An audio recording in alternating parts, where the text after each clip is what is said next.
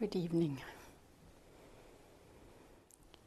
So, yesterday and today in the instructions, is it a little bit loud? No? Um, we have spoken about mindfulness of mind and mind states, and the topic of tonight's talk fits nicely into this domain of mental phenomena. So the topic is right intention. And we have already mentioned intention several times being a crucial aspect of mind cultivation, so I would like to go a little bit further into this topic tonight. So in the teachings of the Buddha, this aspect of intention plays a really crucial role. That which drives our choices and actions, our intentions, our volitions, our motivations, is so relevant because it has the power to shape our life and to bring happiness or suffering. That's why it's so crucial to more and more become aware of this aspect of our experience, to bring more awareness and wisdom to intentions. Because if you think of it, how often do we act based on a conscious choice, based on reflection? How often do we really speak and act in ways that are truly aligned with our deepest aspirations and values? And how often do we find ourselves not really knowing what we're doing, perhaps just drifting along, muddling our way through, or just being driven by some reflexes or habits, or acting in ways that we know they don't serve us, just driven by some forces of wanting or anger or irritation? So what is going on here? In his book, The Mind Illuminated, Chuladasa offers a great and very helpful metaphor for our mind that illustrates our situation nicely. The metaphor of a boardroom. So Chuladasa compares our conscious mind to a boardroom in a corporation where the representatives of different departments are holding a meeting. And actually, it's an ongoing, never-ending meeting. It's an almost continuous meeting going on almost all our life. So a rather dreadful idea, if if you're familiar with board meetings. And it's just going on every day, sometimes even at night, in our dreams, a constant discussion about what to do, what to say, how to decide from moment to moment. And in this boardroom, all the board members, symbolizing our inner tendencies, but also the sense channels, have their own agenda and try to persuade the rest of the board to follow and support their agenda. So in every moment, our behavior depends on which tendency can prevail over the others. Maybe we started our meditation session with best intentions to be present, but after a while, Mister Doubt starts to question the purpose of this whole endeavor and confuses everybody in the room by asking, "What's the point, really? This is too hard for me, and it's boring." Shortly after that, the knee informs the board that it senses a strong pain and really wants to stretch the leg, only to be cut off by Miss Discipline, who points out that the meditation period is not yet over and that she wants to stick to her commitments. To her support, also young Mister Good Boy says that it would make a bad impression to move, and he doesn't want the other meditators to think badly of him. So we don't move, in spite of the pain. But then luckily, Miss Desire offers some nice distractive, daydreams as a way of coping with the unpleasantness with the, of the situation. And the boardroom happily follows this suggestion for a while, ignoring misdiscipline, and until finally the ear reports the sound of the bell, which lets the board members again pick up their discussion about what to do now. Let's have a cup of tea. No, let's put on the shoes and do the walking meditation. And so on and on it goes. As you can see, how we act depends on the boardroom's decision from moment to moment and who the most powerful boardroom members are in any moment. So it's not, to make the connection to Chris' talk yesterday, a solid, unified self behind this. There is not one C E O that is just in charge making the decisions, but it's really this dynamic that is playing out in any moment of many different impulses and intentions. Now, such a boardroom can function in a more or less coherent or unified way, or it can function in a rather chaotic way. When there are big disagreements and tensions between the members and not much ability to come to some compromise or to agree on some overall goal or aspiration, then the behavior tends to be rather erratic and impulsive. If, however, the boardroom functions harmoniously and smoothly, the behavior will be much more coherent and steady. So, I don't know what you think, but wouldn't it be great if the boardroom would learn to function in a sm- smooth way? Wouldn't it be great if the whole boardroom could agree on some wholesome goal and intention, and if all board members would cooperate in this rather than work against each other? From a Dharma standpoint, the answer is clear. It is important that the boardroom of our mind learns to align with wholesome intentions and works towards them rather than being pulled in many different directions. The reason for this is because the Buddha emphasized that intentions really play, play a key role for our happiness or suffering. There is this saying, everything rests on the tip of motivation. Everything rests on the tip of motivation. If we want to find happiness, we need to become very careful around our intentions and learn to live in accordance with our intentions. The thing is that it's the intention behind an action that has karmic effects, leading to happiness or suffering. Actually, the word karma re- refers to these intentions that compel us to think or speak or act in certain ways. So in the Buddhist context, karma is not about the outcome. This is important to know because in everyday language sometimes we say, oh, you are so lucky, you have such good karma, and referring to the results.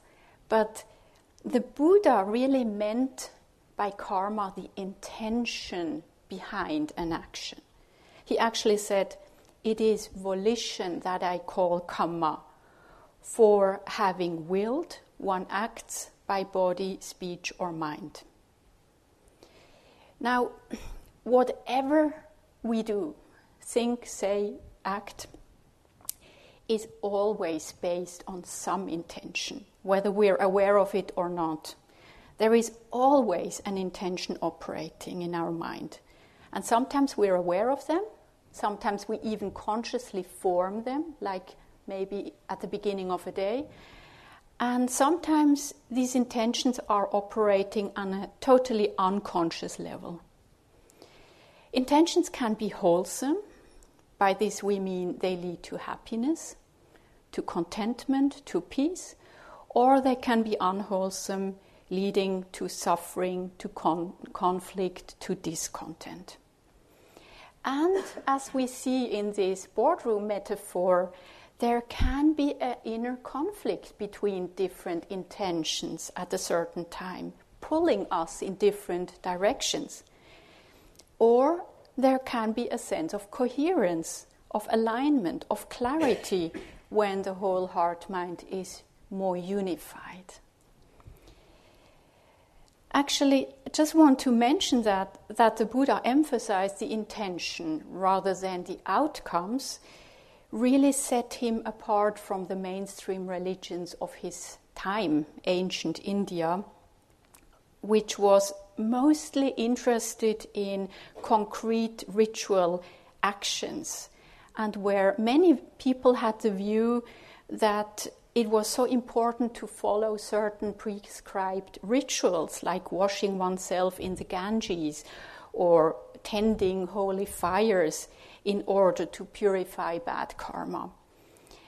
And the Buddha really ethicized uh, karma, this understanding of karma, pointing out that the mere action, the physical action in itself, was not so relevant, but that the fruits were much more dependent on out of which intention such an action comes. So even, you know, actions that look completely identical can come out from very different intentions. An act of generos- generosity, like making a donation, can be an expression of genuine generosity, but it might also be motivated by fear of making a bad impression or hoping for some recognition and acknowledgement by other people. Or when someone is speaking in a very fierce way, it can be a sign that the person is very angry, but it might also be an expression of compassion. So he really points us to the intention behind any action. And it's important that we don't get lost in outer rituals or, you know, the forms of actions, but pay more attention to this mental dimension of our actions. And of course, wholesome intention alone is not always enough. We also need the discernment to know what is the best action in a certain situation, and we need the skills to actually carry out the action. But the most crucial aspect is the intention. So this is really the question always, to, to really check out of which intention am I doing anything. This is always, you know, the, the criterion how we can make choices. And regarding other people, it's good to remind us that often we cannot say for sure. We are not in a position to judge just from the outside, because we don't know. We had, don't have access to the inner world of another person. And so we should be cautious with making judgment about other people's actions. But we can bring awareness to our own intentions and really learn to make wiser intentions there. So the question is, which intentions should we choose? How should we um, prioritize intentions? And in the following, I'd like to read you some excerpts from the Dveda Vitaka Sutta, the discourse on the two kinds of thoughts, and discuss it by, bit by bit. Practitioners, before my enlightenment, while I was still only an unenlightened bodhisatta, it occurred to me, suppose that I divide my thoughts into two classes. Then I set on one side thoughts of sensual desire, thoughts of ill will, and thoughts of cruelty, and I said on the other side, thoughts of renunciation, thoughts of non-ill will, and thoughts of non-cruelty. As I abided thus, diligent, ardent, and resolute, a thought of sensual desire arose in me. I understood thus, this thought of sensual desire has arisen in me. This leads to my own affliction, to others' affliction, and to the affliction of both. It obstructs wisdom, causes difficulties, and leads away from Nibbana. The Buddha realized that sensual desire leads to suffering, not only his own suffering, but also the suffering of others, and how it leads away from Nibbana. And this is something we really need to understand from our own experience. How does sense desire truly lead to suffering? How does it cloud our mind and obstruct wisdom? We might think, what's so problematic about desiring pleasant sights, sounds, smells, tastes? It seems so innocuous, you know, to have a desire for a sweet dessert or a warm shower or so. And we have spoken about this earlier. It's really the problem that desire binds the mind. It becomes an entanglement. It makes us dependent. It makes us believe that our happiness depends on getting something that we don't have in this moment. A cookie, a cup of tea, a job, a praise, a new smartphone, clothes, cars, houses, blah, blah. It's just proliferating. Desire is this eternal promise of uh, illusory happiness. Illusory because, as we start to notice, the fulfillment of our wishes, of our desires, doesn't deliver what we hoped for. It can bring a short-lived, symptomatic, uh, you know, contentment, some relief, but in the long run, we find that desire is a bottomless pit. The nature of desire is to desire, to be insatiable. No matter how much you try to fulfill it, it wants more, and it wants it now. Yeah?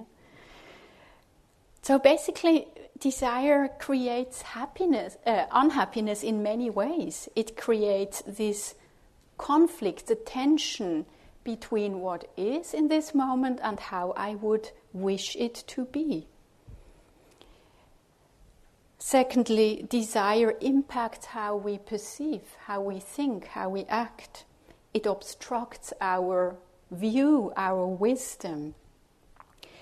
Sometimes it really narrows down our perception to a tunnel vision that is totally centered on me and getting this desired object.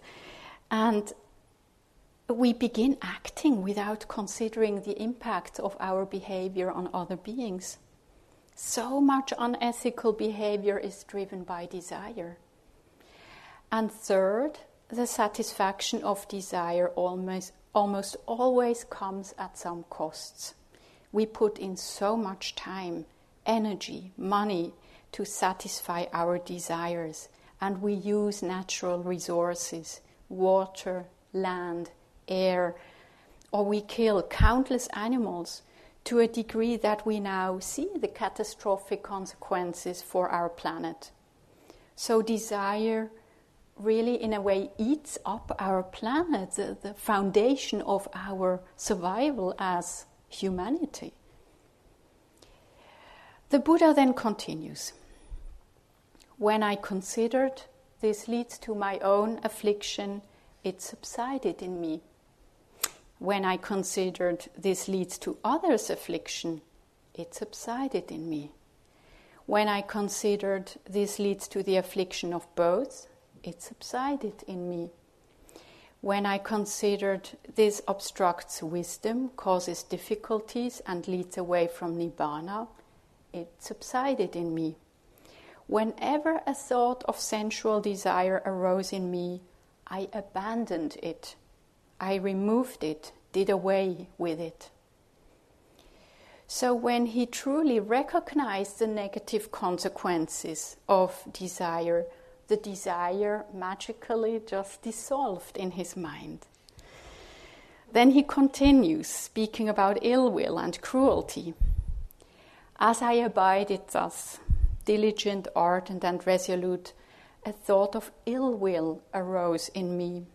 I understood thus, this thought of ill will has arisen in me. This leads to my own affliction, to others' affliction, and to the affliction of both. It obstructs wisdom, causes difficulties, and leads away from Nibbana. As I abided thus, diligent, ardent, and resolute, a thought of cruelty arose in me. I understood thus, this thought of cruelty has arisen in me. This leads to my own affliction, to others' affliction, and to the affliction of both. It obstructs wisdom, causes difficulties, and leads away from Nibbana. The next two qualities that he saw that were destructive were ill will and cruelty. Ill will is a quality that wishes negative things to happen to other beings, a very hostile and aggressive mind state. And cruelty is even more intense. It wants other beings to suffer, to feel pain. It's obvious that these two qualities lead to suffering. For sure, other beings will suffer when we harbor these mind states towards them, but we too suffer when these qualities are in the mind. They afflict us, they burn us, they create boundaries between us and the world and other beings. Traditionally, they are being compared to a red-hot coal that we want to throw against someone, but in the same time we are burning our own hand. And yet, we know that these mind states arise, and it can be shocking to see them, both in our own minds and outside. I remember actually being at I M S in a three-month retreat in the lower walking room and seeing cruelty, just a thought, you know, of cruelty arise when someone who was a difficult person for me came in. And it was shocking in a way for me just to acknowledge, wow, I have cruelty there. There is cruelty in this mind. And we see it, of course, on a global level in form of, you know, war, torture, exploitation, and so on. And then also here, you know, the Buddha goes on, when I considered this leads to my own affliction, it subsided in me. When I considered this leads to others' affliction, it subsided in me. When I considered this leads to affliction of both, it subsided in me. When I considered this obstructs wisdom, causes difficulties, and leads away from Nibbana, it subsided in me. Whenever a thought of ill will arose in me, I abandoned it, removed it, did away with it. Whenever a thought of cruelty arose in me, I abandoned it, removed it, did away with it. So again, seeing clearly the negative consequences of ill will and cruelty, the Buddha understood this is unwholesome. And so for us too, it's so important that we understand with wisdom which mind states, for instance, ill will and cruelty, lead to suffering. And this clear seeing counteracts them. So when the wisdom is really strong, then the mind can, like in the case of the Buddha, just drop such an impulse and be freed in this moment. There can be times where we are able to just drop an unwholesome thought, simply because we know, because there is wisdom in the mind that knows, oh no, that's not helpful. I don't want to go down this road again. I've gone down this road so many times already, and I know it doesn't lead anywhere. And at other times, wisdom might not be strong enough, to completely avoid such a destructive mind state. But still, if at least we're aware of this happening, this will slow down the process, and it has a weakening effect on this mind state. So it's better to know when we're acting unskillfully than not to know.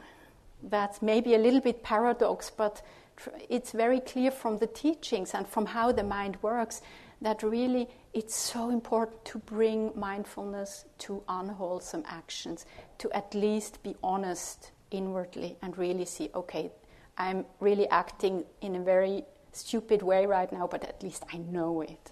Yeah? So no, no excuse, but... Uh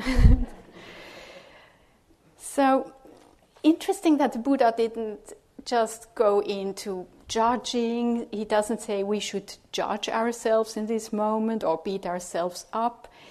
What the Buddha did was he considered in a very cruel way. He just considered, oh, this leads to my own suffering, so I don't want to pursue this further. You might have also noticed that those three thoughts of sense, desire, ill will, and cruelty correspond to two of the root poisons that lead to suffering. You know, we have greed and aversion here. And the third root poison, that is uh, delusion or ignorance, is not mentioned explicitly here, but it basically underlies both of them. So now he is turning to wholesome qualities. As I abided thus, diligent, ardent, and resolute, a sort of renunciation arose in me. I understood thus, this sort of renunciation has arisen in me. This does not lead to my own affliction, to others' affliction, or to the affliction of both. It aids wisdom, does not cause difficulties, and leads to Nibbana. As I abided thus, diligent, ardent, and resolute, a thought of non-ill will arose in me. I understood thus, this thought of non-ill will has arisen in me. This does not lead to my own affliction, to others' affliction, or to the affliction of both. It aids wisdom, does not cause difficulties, and leads to Nibbana. As I abided thus, diligent, ardent, and resolute, a thought of non-cruelty arose in me. I understood thus, this thought of non-cruelty has arisen in me. This does not lead to my own affliction, to others' affliction, or to the affliction of both. It aids wisdom, does not cause difficulties, and leads to Nibbana. So the Buddha to be, it was beco- before his enlightenment, right? He saw that thoughts of renunciation, non-ill will, and non-cruelty do not lead to affliction, but that ultimately they bring us closer to Nibbana, to the heart's release.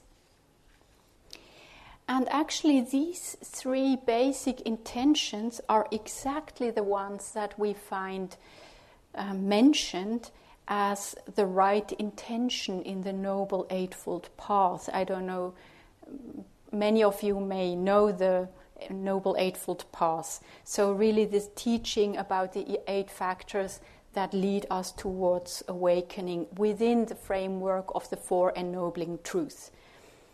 So it's the right intention is the intention with which we should walk the path. So let's go a little bit into those wholesome qualities. Renunciation is basically the opposite of desire, of grasping, of clinging. It is the act of letting go, letting be, non-grasping.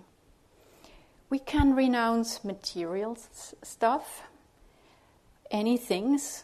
We can also renounce immaterial things like fame or praise. We can renounce expectations that we have about other people, how they ought to behave. We can renounce comfort. It's endless what we could renounce. It can sound like a stupid idea, like something that is going to make us unhappy.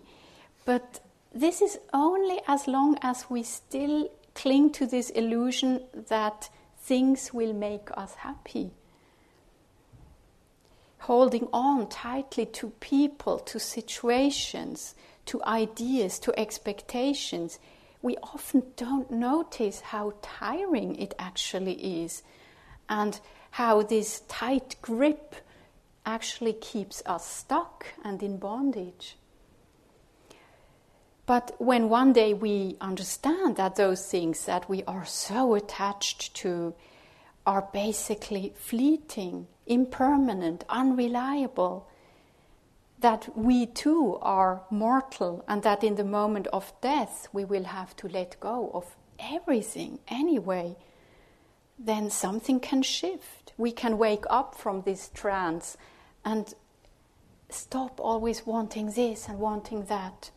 We discover that there is a more profound freedom available that comes from actually letting go, from relaxing our fist.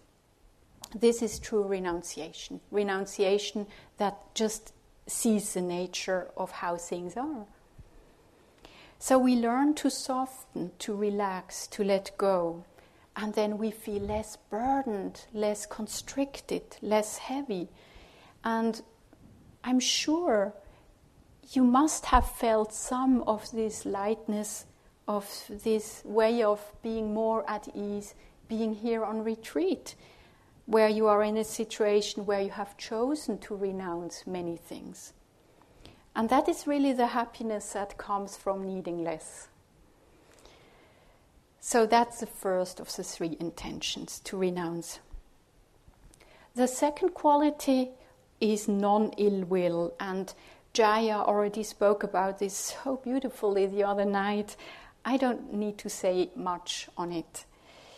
Non-ill will is the intention not to wish any being any harm, to refrain from hostility, anger and violence. As it says in the Dhammapada, happy indeed we live, friendly amidst the hostile. Amidst hostile people, we dwell free from hatred. How about making a firm intention to be friendly even amidst the hostile, to dwell free from hatred? The intention to not hold grudges against another person, not wishing them any harm, not hating them as persons, even if we don't consent to their behavior. Christina Feldman uses this phrase of peaceful coexistence with those whom we find difficult to love, whom we find challenging. Maybe we find it too difficult to feel friendly towards some people, but at least we can commit to not feeding our aversion against them. We can also strengthen the opposite of non uh, of ill will by practicing uh, goodwill, metta. So the more we practice kindness, we practice friendliness, the more the ill will will naturally melt away. And the third quality, non-cruelty, also called harmlessness, is the intention to refrain from hurting or killing others. Intentionally, knowing that others suffer just as we do. In one discourse it says, as I am, so are these. As are these, so am I. Drawing the parallel to yourself, neither kill nor get others to kill. It's so simple.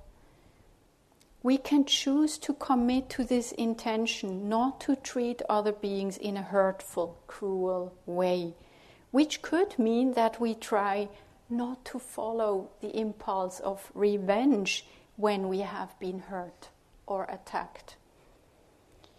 And also here it can be helpful to cultivate the opposite of cruelty, which which is compassion. So rather than wishing pain, we can really have the wish to alleviate suffering, the ability to, to move close towards those who are in pain, to be, to really feel with them and to offer our presence, and to have this wish and aspiration to somehow do something about the suffering. These three qualities of renunciation, of non-ill will and non-cruelty, offer us a fundamental orientation for our path, for our life, really. They convey a beautiful way of living in this world that is both free from clinging and craving, and that is at the same time deeply relational and caring. So this path, this practice, is not just about getting away from this world of samsara, but it's also about opening to other beings and learning to relate in a kind, considerate, respectful way to other beings. And I find this just such a delicate balance here that we want to develop, to be free from clinging and at the same time caring for other beings. That's not an easy task, I find. Okay, now the discourse is really shifting to a somewhat other aspect, because the Buddha goes on to explain something very crucial about cultivating the mind. Practitioners, whatever a practitioner frequently thinks and ponders upon, that will become the inclination of his or her mind. If one frequently thinks and ponders upon thoughts of sensual desire, one has abandoned the thought of renunciation, and then one's mind will inclines to thoughts of sensual desire. If one frequently thinks and ponders upon thoughts of ill will, one has abandoned the thought of non-ill will, and then one's mind inclines to thoughts of ill will. If one frequently thinks and ponders upon thoughts of cruelty, one has abandoned the thought of non-cruelty, and then one's mind inclines to thoughts of cruelty. And this is a core principle we need to understand. Whatever we engage with repeatedly will leave some traces in our heart, mind, and become a habit, something that the mind will then incline even more and more, simply because it has learned to do so. And we can learn anything. We can develop the habit of desire. We can develop the habit of ill will. Each time we think and act based on an unwholesome intention, we feed this pattern. It gets stronger. We get better at those qualities, you could say. And actually, as you may know, this is in total accordance with modern brain science, with neuroscience, telling us about the plasticity of the mind. So our brain and our mind are not just given and fixed, but they are totally shapeable. They are plastic. But once developed, such habits are nevertheless very powerful, unfortunately. They often govern our actions. And they can make us feel very helpless, because we just find ourselves caught in them. And so that's the reason we practice and we learn how to take good care and train the mind not to just follow those unwholesome intentions. As it says in the sutta, just as in the last months of the rainy season, in the autumn, when the crops thicken, a cowherd would guard his cows by constantly tapping and poking them on this side and that with a stick to check and curb them. Why is that? Because he sees that he could be flogged, imprisoned, fined or blamed if he let them stray into the crops. So too I saw in unwholesome states danger, degradation, defilement, and in unwholesome states the blessing of renunciation, the aspect of cleansing. So when there are unwholesome mind states in the mind, when the cows are running wild in our mind, then like this cowherd, we need to mobilize all our mindfulness and determination in order not to just get lost in those mind, mind states. We need to be very alert so that we see when the mind is just drifting off in an unwholesome pattern and learn how to gently bring the mind back to ground again. Now the sutta continues. Practitioners, whatever a practitioner frequently thinks and ponders upon, that will become the inclination of their mind. If one frequently thinks and ponders upon thoughts of renunciation, one has abandoned the thought of sensual desire to cultivate the thought of renunciation, and then one's mind inclines to thoughts of renunciation.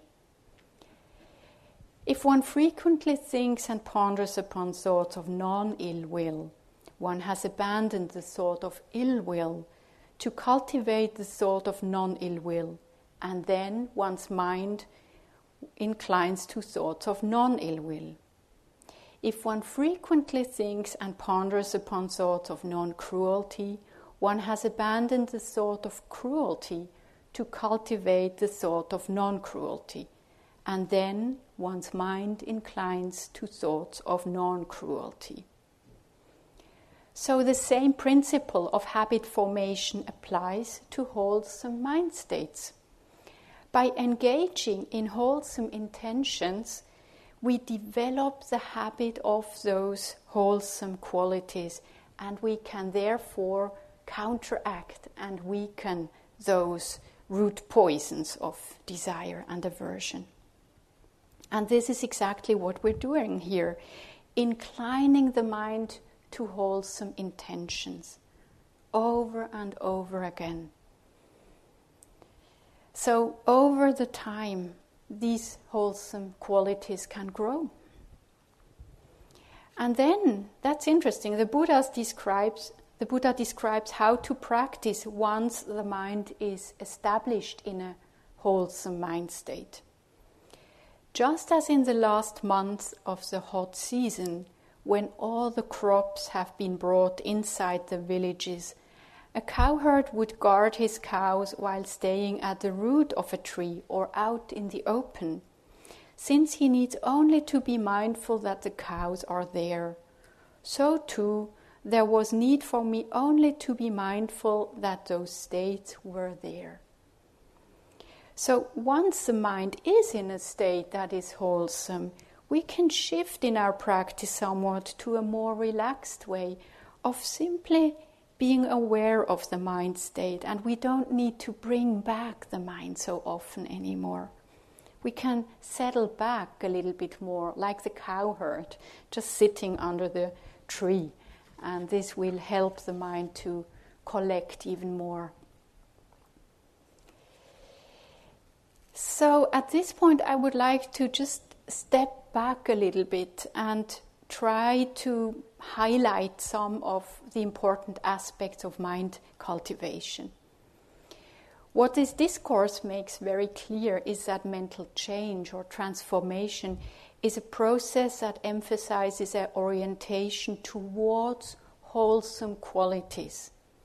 I don't know whether you have noticed it, but I find it remarkable that in this model we don't so much fight against the unwholesome qualities or the destructive tendencies. We don't try to suppress them or punish us for having them. Rather, we are encouraged to bring in the wisdom that just understands these tendencies are unwholesome. Because ultimately, only wisdom, insight into the unwholesome nature of these qualities, can convince this boardroom insight that it would be a bit more intelligent to just let go of those qualities. Of course, we could be forced into suppressing certain negative mind states. We could use some forms, you know, like in child education, in some forms where one just uses rewards and punishments. But these would leave the deeper layers of our being untouched. And it would only be a very superficial change. But when the mind begins to truly understand that those habits are destructive, destructive, it will be inspired to become free from them. And then on this base, we incline the mind to the wholesome qualities, and we develop those habits that will naturally lead to a weakening and decrease of the unwholesome habits.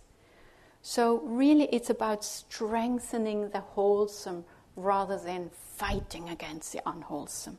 Yeah. And really, even if we would try, you know, fully, wholeheartedly, it would be impossible to just change our mind by applying willpower, just making a decision from today on, I will never ever have any judgmental thoughts about other people. We need to understand the karmic laws operating. We need to understand that everything arises and changes due to causes and conditions. Sayadaw Utejaniya says it in this way. We don't get something just because we want it, or just the way we want it. We can only get as much as there are causes and conditions in place for something to happen, or how much we put into the practice according to our abilities. We cannot just make mental change happen by deciding it's going to happen. But we have the possibility of creating the causes and conditions, so something will change slowly. And that's why the Buddha compared mind cultivation to the work of a farmer who wants to grow something. Like a farmer, we can prepare the soil of our mind, we can make it really fertile and rich, yeah? We can take care to sow the right seeds, we can take care to water them, and then we need to let the seeds grow. And this is a gradual process, it takes time, and it takes a lot of steady, patient application. On the micro level, what is happening here is that every mind moment has a conditioning effect on the next mind moment. And the effect might be very, very small, very subtle, but it is still significant. And it accumulates with repetition. If we keep inclining the mind towards a wholesome quality, like mindfulness or kindness, this quality will grow. Guy Armstrong writes in his book, the old karma of reactivity is replaced, moment after moment, by the new karma of the path. New patterns are created in the heart and mind based on the wholesome factors, mindfulness, wisdom, and loving kindness. The new volitional formations change our lives. We start to see that the path uses the law of karma. In fact, the path itself is a karmic unfolding. So, we plant the seeds of change through consciously forming wholesome intentions as best as we can. Those conscious, conscious intentions have a strong impact on our mind, and over time can override unconscious, habit-driven intentions. Over time, we start to notice changes. We notice how our reactivity decreases, our happiness, our sense of ease increases. And you know, this process of change happens in any moment. In each moment, a choice is being made by the inner boardroom, whether we're aware of it or not. And if we don't incline the mind consciously, then just any mental state that happens to be dominant in that moment will be strengthened. So you could say we are always cultivating something. And it's crucial that we make a conscious choice about what are we cultivating, rather than letting it happen randomly. Even if we cannot choose many of the events in our lives, we cannot control other people's behavior, we can still choose how to respond to them. And our response will impact the next mind moment. It's really totally up to me how I meet this moment, and no one else can do it for me. What do I bring to this moment now? To this moment of irritation, to this moment of boredom, to this moment of fear, to this moment of happiness. We can choose. It really matters which intention we choose. And I find it a little bit daunting to see this more and more, how influential it is. Haim Ginott, he was a teacher and child psychologist from Israel, once wrote, "I have come to the frightening conclusion that I am the decisive element. It is my personal approach that creates the climate. It is my daily mood that makes the weather. I possess tremendous power to make life miserable or joyous. I can be a tool of torture or an instrument of inspiration. I can humiliate or humor, hurt or heal. In all situation, it is my response that decides whether a crisis is escalated or de-escalated, and a person is humanized or dehumanized." The most important thing in the world is how we meet this moment right now. And being on retreat, we have the precious opportunity to practice being aware of this more and more. And just one last point. We plant those seeds not knowing when and how their fruits will ripen. If our intentions are truly wholesome, if we cultivate wholesome qualities, we can trust that they will bear wholesome fruit, that they will lead us unfailingly, actually, in the direction of greater happiness and peace. But how this happens, how fast or slow, is beyond our control. We cannot force the maturing of our mind according to our wishes and ambitions, unfortunately. So the only thing we can do is to relax, to let go of any attachment of a spiritual goal or expectations, and with trust and humility, simply focus on that which we can do right now, right here, which is inclining our mind to the wholesome. I would like to close with a quote by Guy Armstrong. "Intention, or karma, is our only reliable rudder in the vast ocean of uncontrollable events that we call life. As we follow the intentions of awareness, investigation, concentration, loving-kindness, compassion, and wisdom, we are heading for a harbor. And it is a safe harbor. For harbor is one of the synonyms the Buddha used for Nibbana, which is peaceful, the goal of the path." Let's just sit for a moment.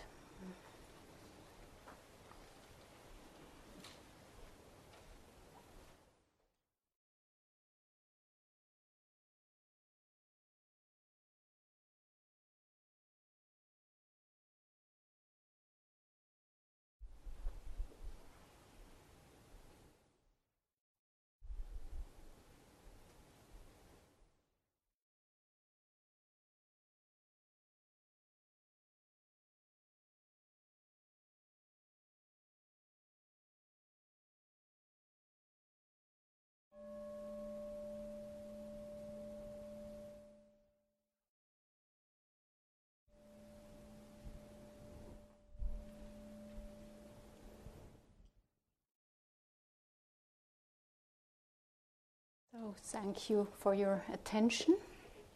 So we have thirty-five minutes for walking and then chanting. Chanting, yes.